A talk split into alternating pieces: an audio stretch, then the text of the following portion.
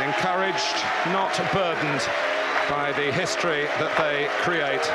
They know what is expected of them.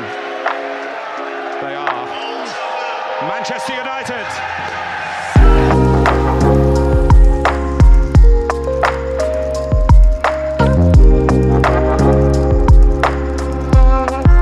Welcome in, listeners, to another episode of the Fergie Fledglings. I'm here with Pauly Questel on a Friday after uh, Manchester United drew in their first leg quarterfinal tie with Sevilla. Uh, 2 2 was the final score.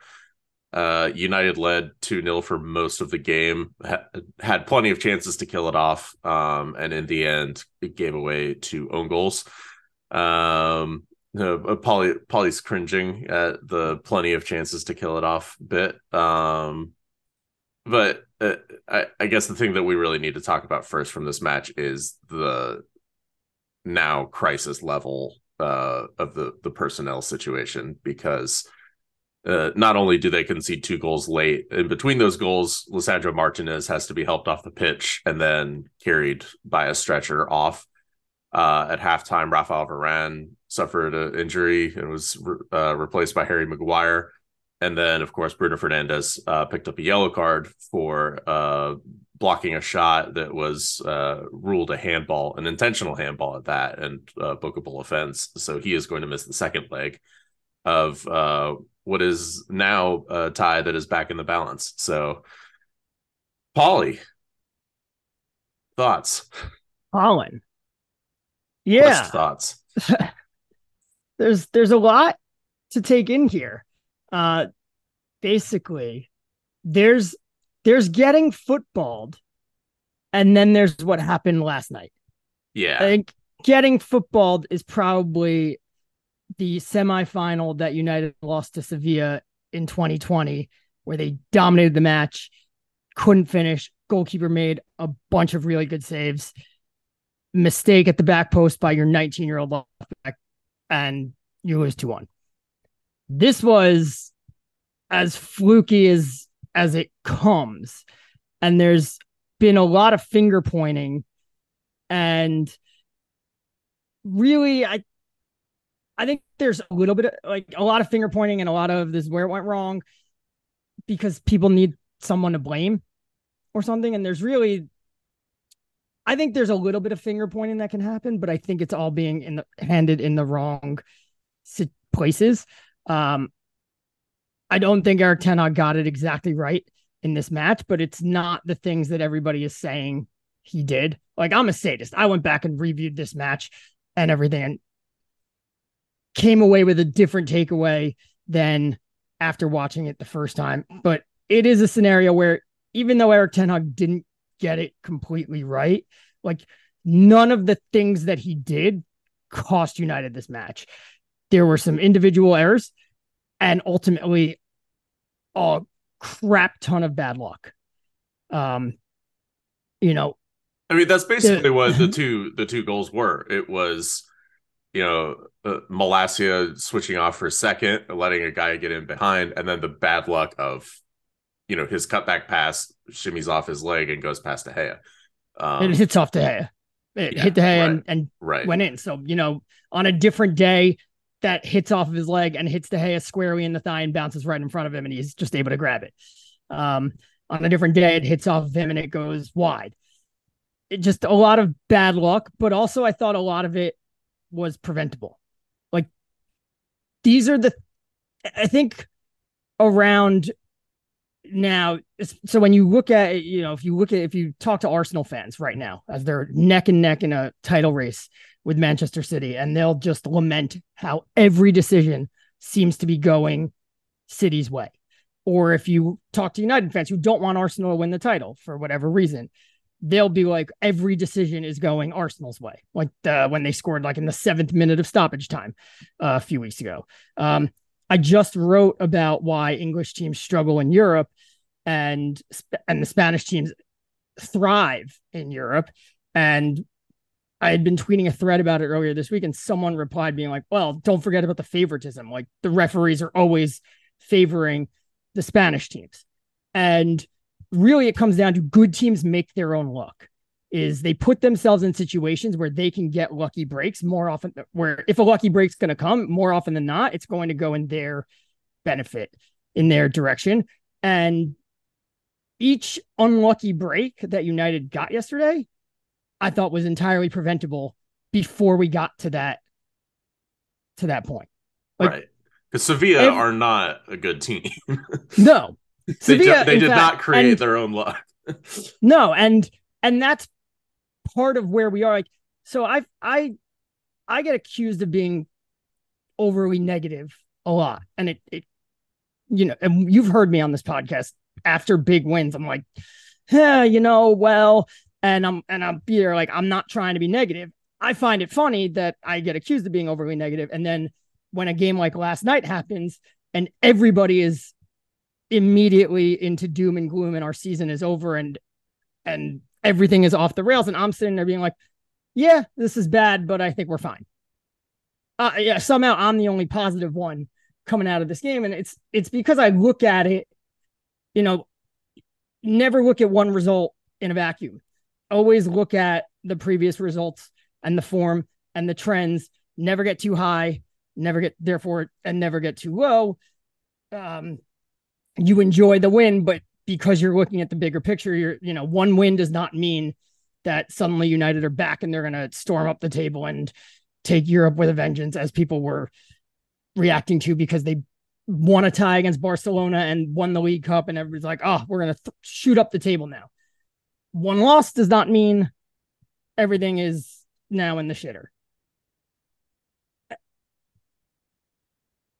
The issue with this match now is where you go with your players um, but United just absurdly bad luck happened here for a Sevilla team that were probably worse than Everton uh last week. And now you have a second, you have to go to Spain, but this is why upsets are so difficult in over two legs because you have one game in Spain. It's a United team. Yeah, they'll be missing some players against a really bad Sevilla team in a one off now, basically, who would your money be on? I'd put my money on United. Like if if we gave you the same odds, who are you betting on? You you bet on Manchester United without thinking twice. The the reason that Sevilla's odds are going to be better is because bookies want even action on both sides. Um, so I, I think they're ultimately going to be okay. Uh, Lisandro Martinez injury is bad, and that's going to hurt them long term. But defensively, I, I I do think they're they're going to be okay from this. Yeah, I, I think we can run it back with Maguire and Lindelof and be okay. We we still have Casemiro and um I think McTominay will probably be back by then, but we'll still have Fred or Sabitzer would be the choices ahead of them. We won't have Bruno Fernandes, so maybe that's where one of the midfield switch ups comes in. Either both Sabitzer and Fred, or Sabitzer and McTominay, or Fred and McTominay, some combination of that. I don't know. We're not going to get the same level of, you know, chance creation and ball progression as we would with Bruno Fernandes on the pitch, but um, yeah, I, I thought the front three played okay. I mean, Jadon Sancho had more moments where you're screaming pass or do it now at him while he's still making a decision. But otherwise, I thought he and Antony both had pretty good games. I thought Anthony Martial showed everything that, you know, fans maybe forgot he could do in that first half. Um, which, you know, by the end of the match, it felt a really long way away from the first half. But um, yeah, we'll we'll get to the front three in a hot second. I I, yeah. I agree with you. I think they're going to be fine with. I think Bruno's a bigger miss for this match than Martinez is. You know, Martinez adds so much to this team, but this team has I think they've kept they've kept clean sheets this season with I think six different combinations of center backs. They Maguire and Lindelof were the backbone of two very good defensive teams before last season when they fell off because problems that were not caused by Maguire and Lindelof the and by that token also Rafael Varane and Lisandro Martinez have both been the starters in two games that have gone completely off the rails. So, not to say that this is Varane, that that's Varane and Martinez's fault. Exactly the opposite of when the when everything else breaks down, it doesn't really matter who your center backs are. You're you're not going to find success.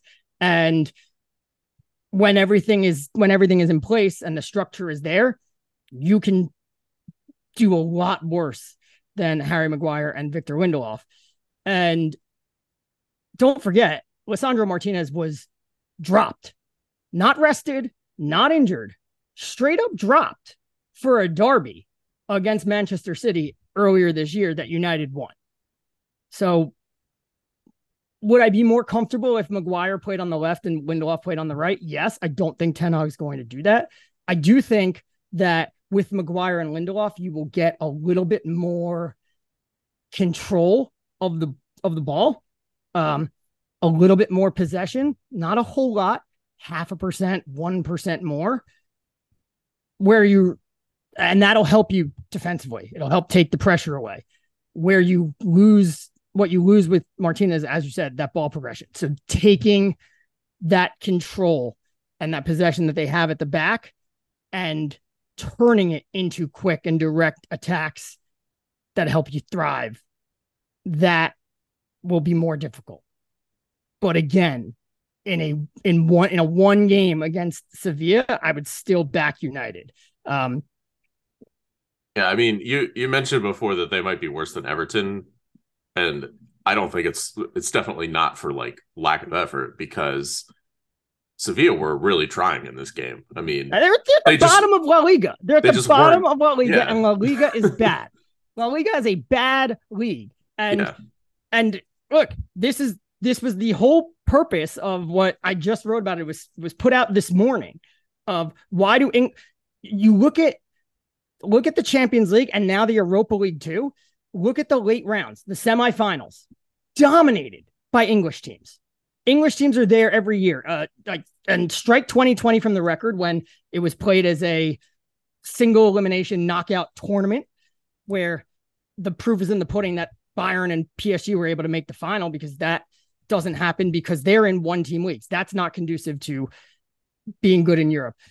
English teams thrive, Spanish teams actually win, and the and the reason being is because English teams just the, the league is too good. They wear each other down, and the only uh, you know, in the since in the last decade, the only English team to actually win a final against a foreign team was United in the Europa League final in 2017. All the other English wins have come in all English finals, which we've had three of them between the Europa League and the Champions League in the last like four years. Like, right. So it's because the English teams like wear each other down and and and get on each other, as opposed to La Liga, which has so many crap teams that you're able to rest your players and um, give them that time off to make sure that they're physically fit. And now you're going to be like, well, what about Germany and what about France? The difference being the mental aspect of things. Whereas when Bayern win the league in April and they are able to shut it down domestically, you're shutting off that on off switch, and it's very hard to turn that back on for the Champions League. Whereas opposed to in Spain, Real Madrid, Barcelona had always had each other and Atletico Madrid at times to push them to the very end. The, the title race went down to the final day every day. So when you're playing Getafe and you can be like, well, we don't need Ronaldo today, we or we don't need you know, we we could rest Iniesta or we could rest any of our top guys at the same time, but we still need to win. So Ronaldo's on the bench being like, I might have to come on it, with 25 minutes to go and make an impact in this game. Or as opposed to at Bayern Munich, Lewandowski was like sitting on the bench and he's like, I might come on for the last 25 minutes, but it doesn't matter. Uh, and that keeps them sharp mentally and fresh physically. So, but the bottom line is La Liga are terrible. Ra- Rafael Varane it was like three weeks ago. He just said we we just played the twentieth place team in the Premier League and we just played the fifth place team in La Liga, and it's it's tough to say which was the the more difficult match. So like, I would back United next week. The world's not ending. It it this is it feels it's a draw that feels like a loss, but remember we just went to the Nou Camp, had a win wrapped up, and then and were in complete control of the match, gave up a late equalizer, and that was a win that felt and that was a draw that felt like a loss too. And everybody was ready to throw in the towel. They're like, oh well, we're not going to beat Barcelona at home. And turns look at that, you you moved on. So you're more worried about long-term player crisis, etc. And and this goes to show you why it's not so easy to just let Maguire and Lindelof leave this summer because both are going to want to play and both are going to want to. Maguire's been doing all the PR in the world to try to get himself a move away. Uh, he's, he's if you're like Maguire has done has hand trying to leave. He has done everything right. Um, he's talked himself up when when asked. He has highlighted the good stats of the team when he's played. He has otherwise kept his mouth shut. He has worked hard in training. He has not complained about anything. He has been a good teammate. And he's going, and when he's called upon, he's played well. Like you can't ask for anything more. But if you're Manchester United, like you have to be prepared for, you have to plan for three people to be injured at a time. This happens so much more often than you think. How many times did Michael Carrick have to play at center back? Like, how many times in the late Fergie years did we hear defensive crisis? I'm like, nine senior defenders are injured. It happens. It, it's why it's mind boggling that United were like, yeah, Christian Eriksen, Casemiro, midfield set. And it's like, how are you not planning for injuries? Uh, that's where it's a little scary going forward. Yeah, I mean, just looking at the schedule, I think it's um it's possible to like limp to the end of the season and still finish fourth. Uh, just given some of the teams that they still have to play. Obviously, they still have to play uh, Brighton in the Premier League, Chelsea in the Premier League, Tottenham in the Premier League. Those could be tricky. Aston Villa also uh, tricky, but there's Chelsea. Yes. I don't think any of the home games are tricky because Aston Villa at home as well. West Ham at home. Bourne, uh, then you have Bournemouth and Wolves. I think Wolves is at home as well. Um, yeah. Fulham at We've home. established that we don't lose home games. We've established that any away game is difficult. So Nottingham Forest this weekend, that could be that could be tricky. Yeah. In terms of right now, right in the aftermath, Nottingham Forest probably the best away game that we can play. We've already been to that ground this year, which is which is good. And they're um, in awful form. yeah, and like, and this is this is basically the the point is of all these injuries, Martinez injury, etc. And if Mart the the fear with Martinez is that it's the Achilles, and he that would keep him out till maybe Christmas, and that knocks off half of next season too. We've heard a report this morning that said it's not that it's the fifth metatarsal, and the timeline there is two three months. Um, so if you're buying tickets to a US tour in July, maybe he's not fit for that, but he'll be back for next season. In terms of this season, I don't think in I think I don't think it changes anything because I think maybe your ceiling just got lower from finishing third to finishing fourth. And what's the difference there? About two million pounds. Chump change for Manchester United. Um, doesn't really matter in the grand scheme of things. And I don't think you're even more likely to finish outside the top four because, again, the teams chasing them are garbage. Like Tottenham are very unserious.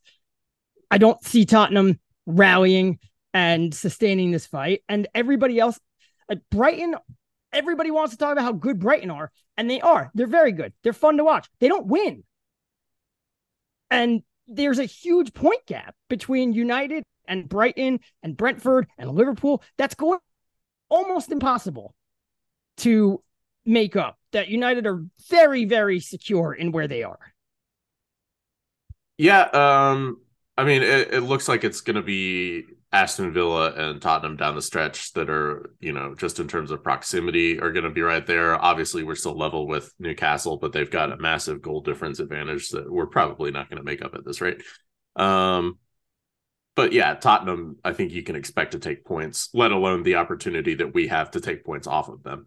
Um, right. That's and that's been the, that was the biggest game before Martinez got hurt was away to Tottenham because United against all their Champions League opponents this season away from home have been dreadful. They've gotten destroyed by Liverpool. They got destroyed by Manchester City. They didn't concede the goals, but they got destroyed by Newcastle. Uh, the only they they got uh, they managed to keep it close, but pretty much got destroyed by Arsenal. The only team that they had success against was this disaster that is Chelsea. Right, and even that was a one-one draw where you know they weren't They able almo- to uh, convert right. Well, their they, chances. that one should have been a nil-nil draw. they almost threw it away, and then they they recovered to get the result that they should have gotten. Yeah. My my bigger worry is is going forward how things get handled and and perf- performance wise and, and and the little mistakes that you keep seeing in the team. And and this has been a recurring thought. So let's talk about the front three because the front three played well yesterday. Really fun. They were really fun to watch. They scored two goals in about six minutes and they scored right off they scored 30 seconds in the match but it was offside. And that kind of set the tone. And then 10 minutes and uh, 13 minutes later they scored. So you're like oh this is good. Six minutes later they scored again. You're like oh we are rolling. We are having a lot of fun here. It was a lot of fun to watch. Oh they did not play that well colin. Well, look at who they were playing against, Pauly. yeah. A team they full of much better. Oh yeah, that guy, um, Fernando, who played for Manchester City about a decade ago, uh, was anchoring this midfield that also included uh, Ivan Rakitic, who was good about a decade ago. Uh, Lucas Ocampos, who has always been teetering between okay and good. Um, and Erik Lamela, who once again avoided being sent off somehow. Um, I i think, think it's because he didn't actually stamp him the second time yeah, uh, it- looked more accidental than I guess I was hoping it was. Um, Yeah, and the then, like, VAR review. I saw it. I saw it without volume. So when I came back and watched it, I was like, "Wait, this is what everybody's saying is like, how did he not get red?" I was like, "I kind of like, Yeah. uh, I see why he didn't get red." Uh, he he sta- he like his foot came down in the shin. He lifted it up, and then it was about to come down a second time, and he didn't do it. He held it in the air and waited for Casemiro's leg to move out of the way, and then he put it down. Here's the thing, like, here's the thing: United for all the dominance that they had, there was a lo- there was a lot of nothing in this match. The first 10 minutes, nothing. The next 10 minutes, fun. The next 10 minutes, nothing. And then from like the 30th minute to the 36th minute, there was another spurt where they got some chances, mostly on corner kicks and whatever. They took, for all that dominance that they had, they took nine shots in the first half, and they all came in those two spurts of in between like the 13th and 20th minutes and the 30th and 36 minutes. Marcel Sabitzer, fantastic game, as everybody's going to say. He scored two goals. Didn't do anything else. And he was playing as the number 10. He did not create a single shot. That's not good. And um His job was pretty much to make like striker runs or second striker runs. Right. When Martial's dropping and getting on the ball, Martial had 19 touches. So I, I I do think Sabitzer was playing more of like the Van de Beek role role, which just shows says a lot about Donny Van de Beek. But I also think that works in the Europa League and it works here. But you could see why it doesn't why maybe that role isn't going to work in the Premier League. And and he was playing it with all the right with not all, because Luke Shaw wasn't there, but everybody else was the right person to do it. Like, I think part of the reason that Donny Van de Beek has never looked good for United is because he needs to be playing with Sancho and Martial and uh, Shaw and Bruno, and he never gets the chance to play with all of them. And you had Bruno and Martial, Sancho in there, but is that going? you- Here, you need more from San. If if you're like Sabitzer's going to be making these off these runs and stuff, you need Antony to be a better creator then. He doesn't create much. He's he's just I'm looking for my own shots. And you need Sancho and Martial to create more for those runs for Sabitzer. Like you're not getting a lot. That is the question is is this the best use and and the, the best Manchester United could be.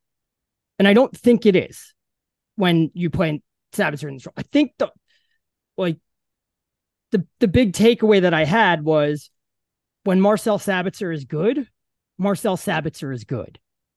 And that's what I say about Scott McTominay. When McTominay is good, Scott McTominay is really good. Um, the problem is Scott McTominay it's... plays central midfield and Marcel Sabitzer also plays central midfield, or in this case, the number 10. When you need players in that position, in those positions where them being good means they make their teammates better and the team is good as opposed to they just like when they're good they're good but the rest of the team is still doing whatever the rest of the team is doing which is why i think mctominay's ceiling if mctominay got like improved his ceiling is marcel sabitzer and that's the thing like so sabitzer was good but not really elevating the rest of the team like people say the big takeaway was we didn't kill them off and we didn't finish our chances. We missed one other. Antony hit the bar once. That was the only other good chance that we had all game. But there was that period where uh, I think it was after they uh, Malacia had Malacia had the chance. Um, right, but it was like there were just periods where they just wouldn't look for somebody who could shoot, or they would try to shoot themselves, and there just wasn't an opportunity there, and the it would subs, either be the subs came on. away. And it was like there just wasn't a willingness to set up somebody who was you know in a much better position. Like I thought, yeah, when Wout Weghorst was like walking away from goal, yeah, when he didn't give it to Elanga, the yeah, or like uh the other one when he set up the Malacia chance, but Malacia waited to shoot and he waited until like three same, people were in front same sequence. like I was like Weghorst just backheel it, like just right. just just Alessia Russo. This you've only got the goalkeeper to beat, like but uh, I mean, that's the like, yeah, the subs came on. The subs are a different sauce, and that was very apparent right away. And there was something that summed it up. Like, I think it was in the 70th minute. Casemiro made this like great pass to Sabitzer, who like flicked it on to Weghorst, and they were running at the top of the box, and it looked very similar to other situations that we had in the game with Martial and Bruno and Sabitzer, um, and Sancho, and they had the defense a bit on their heels, but not totally. And you could just tell that none of these guys um, were like willing to make that to challenge them or to make that or to try to thread the needle through the pass. So it kind of just went the runs, the movement is good and everything, but we're just keeping the ball at the top of the box and everything is a little off. And it was like, yeah, that's the that's the quality of these players. I'm like, and that's expected. It was a downgrade in every position. Like uh Elanga is not Jadon Sancho. Weghorst isn't Martial. Christian Eriksen's a very good player. He's not Bruno Fernandes. So, and and Malacia is not he's not fantastic in that regard either. But when everybody says we should have killed the game off before those subs even happened, we we had created three legitimate chances. We scored on two of them. That's I, not a lot. I don't I, I don't know if like people are like using this as a way to be like Erik ten Hag made the subs too soon. I have seen some people say that. I don't I don't think that there was much indication that Erik ten Hag was going to keep getting those chances created by leaving all the players on. I don't Oh, they weren't. Yeah. But but so like that's that's my point is we weren't creating a lot. Like we created so much more against Everton. Part of that was the suicidally high line, but even when we weren't in those transition. Like we created a lot, we created one big chance in this match. You can't expect to, to, if you have one big chance, you can't expect to all of a sudden to and two other legitimate chance. You can't expect to go three for three every game. The Sevilla team were bad. We should have been creating four, five, six, seven chances so that you could go three for seven and get that third goal to kill them off. We weren't doing that. And we weren't doing that in the first half either. So like that's why I said like they weren't they were fun. There was there were times in that first half where it was fun, but they were not as good as they should have been. And that's my fear because we we know that like when Ten Hag goes to a tactic and it it works, he rolls it back. He, he keeps running it back. And you scored two goals in the first 20 minutes. It looks like it's working, but ultimately it was like we should be creating a lot more. And we weren't. And then this in the second half, Martial was Martial's the 15 minutes Martial played in the second half were for no other reason other than fitness building. Like there was a moment in like the 55th minute where it was very clear he had run his race, he was done. And it, and like I was about to tweet like all right, he's not doing anything anymore. Get him off the field, put him in bubble wrap so he's good for Sunday. And when Ten Hag made those changes in the 60th minute, when he made those changes, um, I saw it and I said, "Oh, good, this makes sense." And it was like Weghorst for Martial, yeah, because we got to get him off. And um, who else came on? Elanga was like, "Oh yeah, let's give Elanga a run." Because why not? We we were in complete control of the game. Like, yes, it didn't seem like those were the guys that were going to come on and extend the lead, but it didn't seem like you were going to fall back either. And it was like, okay, 2 0, that's a fine scoreline to have to take to Sevilla. Don't forget, people have like we've been spending all season getting mad at Ten Hag for not not just not rotating the squad, but not giving fringe players like Elanga or Pellistri time against Nottingham Forest in the League Cup or against Real Betis in the second leg, uh, and and time like that. So finally, he gives them a run. Yeah, obviously the game changed. You weren't going to create chances because the quality was a big drop off. The fact that the result went to shit, uh, that's not. That, that's not. Yeah, that uh, was a that was a case of like players like maybe not keeping their heads in situations that they had dealt with fine for the entire match up to that point because it wasn't like Sevilla didn't right. have any chances look, before that. Here's the. It, it was clear also like Ten Hag was looking at this as in we have complete control of this match. This is safe. We'll see out a 2 0 win because he brought on Elanga. And if you were managing for this match and to get a win and like shore it up, you would have brought Fred on in place of in place of Eriksen. This is the time where Fred comes on and he thrives in the last 25, 30 minutes of the game, and he's a bit more defensive than Eriksen. Now, people will say, but you're looking for control. And Eriksen brings more control than than Fred. That's a myth. Like the Casemiro and Eriksen midfield does not give United any control. Like even when they're playing, everybody goes, "Oh, they don't have any control." And look at what happened. Like, but you get better defensively with Fred in there. So the fact was he was bringing on Eriksen to give Eriksen minutes because he's coming back from an injury. And it was like, yeah, this makes sense. We are in control of this match. It's 2 0. Sevilla aren't threatening at all. And ultimately, as much of the drop off as there were, as there was, Sevilla had one shot in the second half. Yeah, they didn't even threaten up until the, the 89th minute. they didn't even threaten on the goals they scored. Up until the 89th minute, when United were down to 10 men, they had one shot. So for as you get annoyed that Varane was out and you get annoyed at these at these subs, defensively, United were fine. They were doing exactly what they were trying to do is we're going to see out a 2 0 win. Maybe we get lucky and we get a third. Yeah.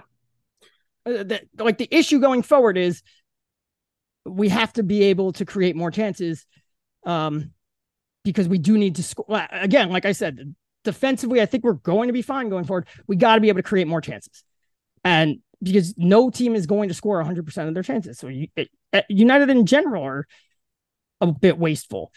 I, I don't think they got set. And like what I'm saying, they didn't play that well. This was a team pinned in their own zone the entire match. Like Martial only had 19 touches of the ball. Sabitzer barely got involved. Um, they only had, they only managed like a paltry number. Let me pull it up. For as bad as Sevilla were, United had 111 touches in the attacking third. That is um a as as bad as as bad as it comes. That's their second lowest in the Europa League this year. Their lowest was 92 in the away game against Real Sociedad when they played with Van de Beek and Ronaldo. So basically nine like nine players. And um they're the only time they've had lower in the Premier League has been against Liverpool, Arsenal, City, Newcastle. Like that's bad. You need to do better than that. And that's the worry going forward. Yeah. Uh, uh, you know, going forward, not just against Sevilla. I think Yeah, we've already talked general, and- about like we think that that's manageable, but like Brighton is maybe going to be a tough nut to crack in a you know Wembley situation. We got to shore up this this top four spot. It's um But Brighton also this is their first time playing at Wembley. Like you might Right. have that as an advantage. You, you- you know, you never look. We we got the better of Newcastle, and then a, a month less than a month later, Newcastle very much had the better of us. Um, you you you might be able to get them a little starry eyed, a little widespread. It's it's it's the attack, and it's it's these little mistakes that get made um that are prevent like like like I was saying, all these things were preventable. Um, the yellow card, the build, the build up to the yellow. Here's here's what's where it gets like where people get annoying. Anthony Martial was directly responsible for both goals.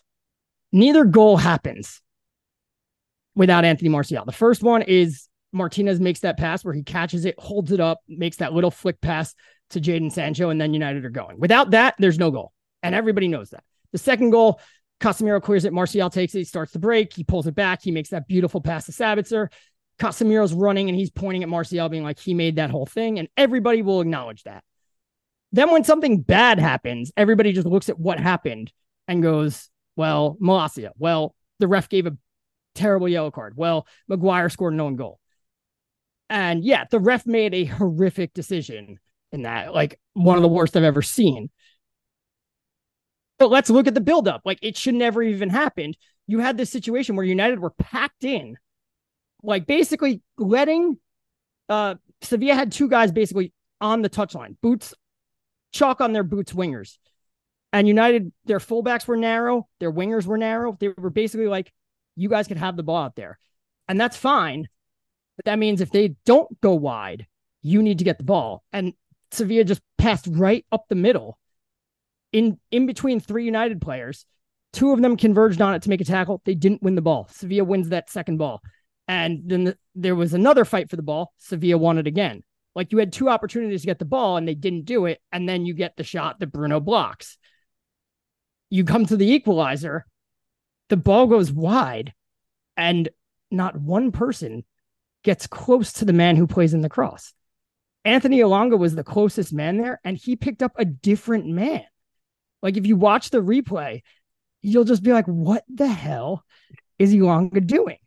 He goes and and picks up the man, the overlapper, as if like uh, and like Christian Eriksen's kind of pointing at it, but Christian Eriksen's nowhere near the cross. And by the time Eriksen gets there, it's after the cross was already made. Like Eriksen never got there in time. And it's and Malacia was coming over like Elanga's in this bad spot. It's 2v1, like essentially 2v1, but he commits to the other guy. Like this is one of those situations where when you see the the man get to the byline and then the center back like steps off his man to try to cut down the angle and they pass to the and they pass to that guy and he taps it in and you're like, why did Lindelof do that? And it's like, well, if Lindelof stays on his man, then the guy who has the ball is just gonna come and do something and like shoot and score himself. Like he went to the more immediate danger.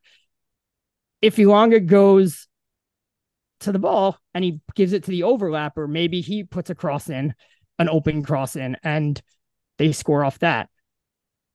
But make the secondary guy do that. Like go to the more immediate danger. And he just didn't. And he crosses into the back post where Casemiro's marking a guy, and Casemiro doesn't bother jumping. He lets him get an uncontested header. He goes for like the I'm gonna kind of use my butt to undercut you move, which is a dicey and dangerous move because you never know what the ref will do about that. How do you not jump? And everybody then just it's like these little mistakes that keep adding up that are is how you prevent these bad the bad luck from happening. And the fact that they just they keep rearing their heads every two, three games, that's probably the biggest concern as we go to the run in. Yeah. Um, all right. I think that's going to do it for us today. Um, we were we were talking about maybe recording after the game yesterday. That ended up not working out, but probably better that we had a night to sleep on this uh, as as well. Um, so we'll be back sometime next week uh, after the Nottingham Forest match. Uh, we didn't talk about that at all, but I don't really know what else needs to be said other than Forest aren't very good. They're only decent at home, so maybe that's a worry. But this is still a team that they should beat. Um, don't have uh, uh, any confirmed news. I, I guess the the report on Lisandro Martinez metatarsal is more positive than if it was an Achilles or if it is an Achilles. So I guess we're hoping for that one of the two. Yeah, I've also but I've also heard that like Shaw's like expected back at the very latest by next Yeah. Sunday. So I, I think if Rashford is, um, you know, kind of close, I I think maybe Brighton or Tottenham would be the game that he comes back. I'm not sure he would be back for the second leg, but it doesn't seem like his injury is too serious. So that's positive at least. But and also um, look, it's it's mid-April. You don't need style. It's we're past style points. right. Uh, in in a previous it, three months ago, I would have said, yeah, squeaky, you got to go and beat, time. you got to go and beat Nottingham Forest three 0 and show the world you're serious. You you got to beat them one 0 five four, uh, 11-10. One at one or more. You, you just need one more goal than they score, um, and that's all that matters. It, it's that part of the season. Yeah. Squeaky bum time. So uh thank you for listening and we'll see you next week.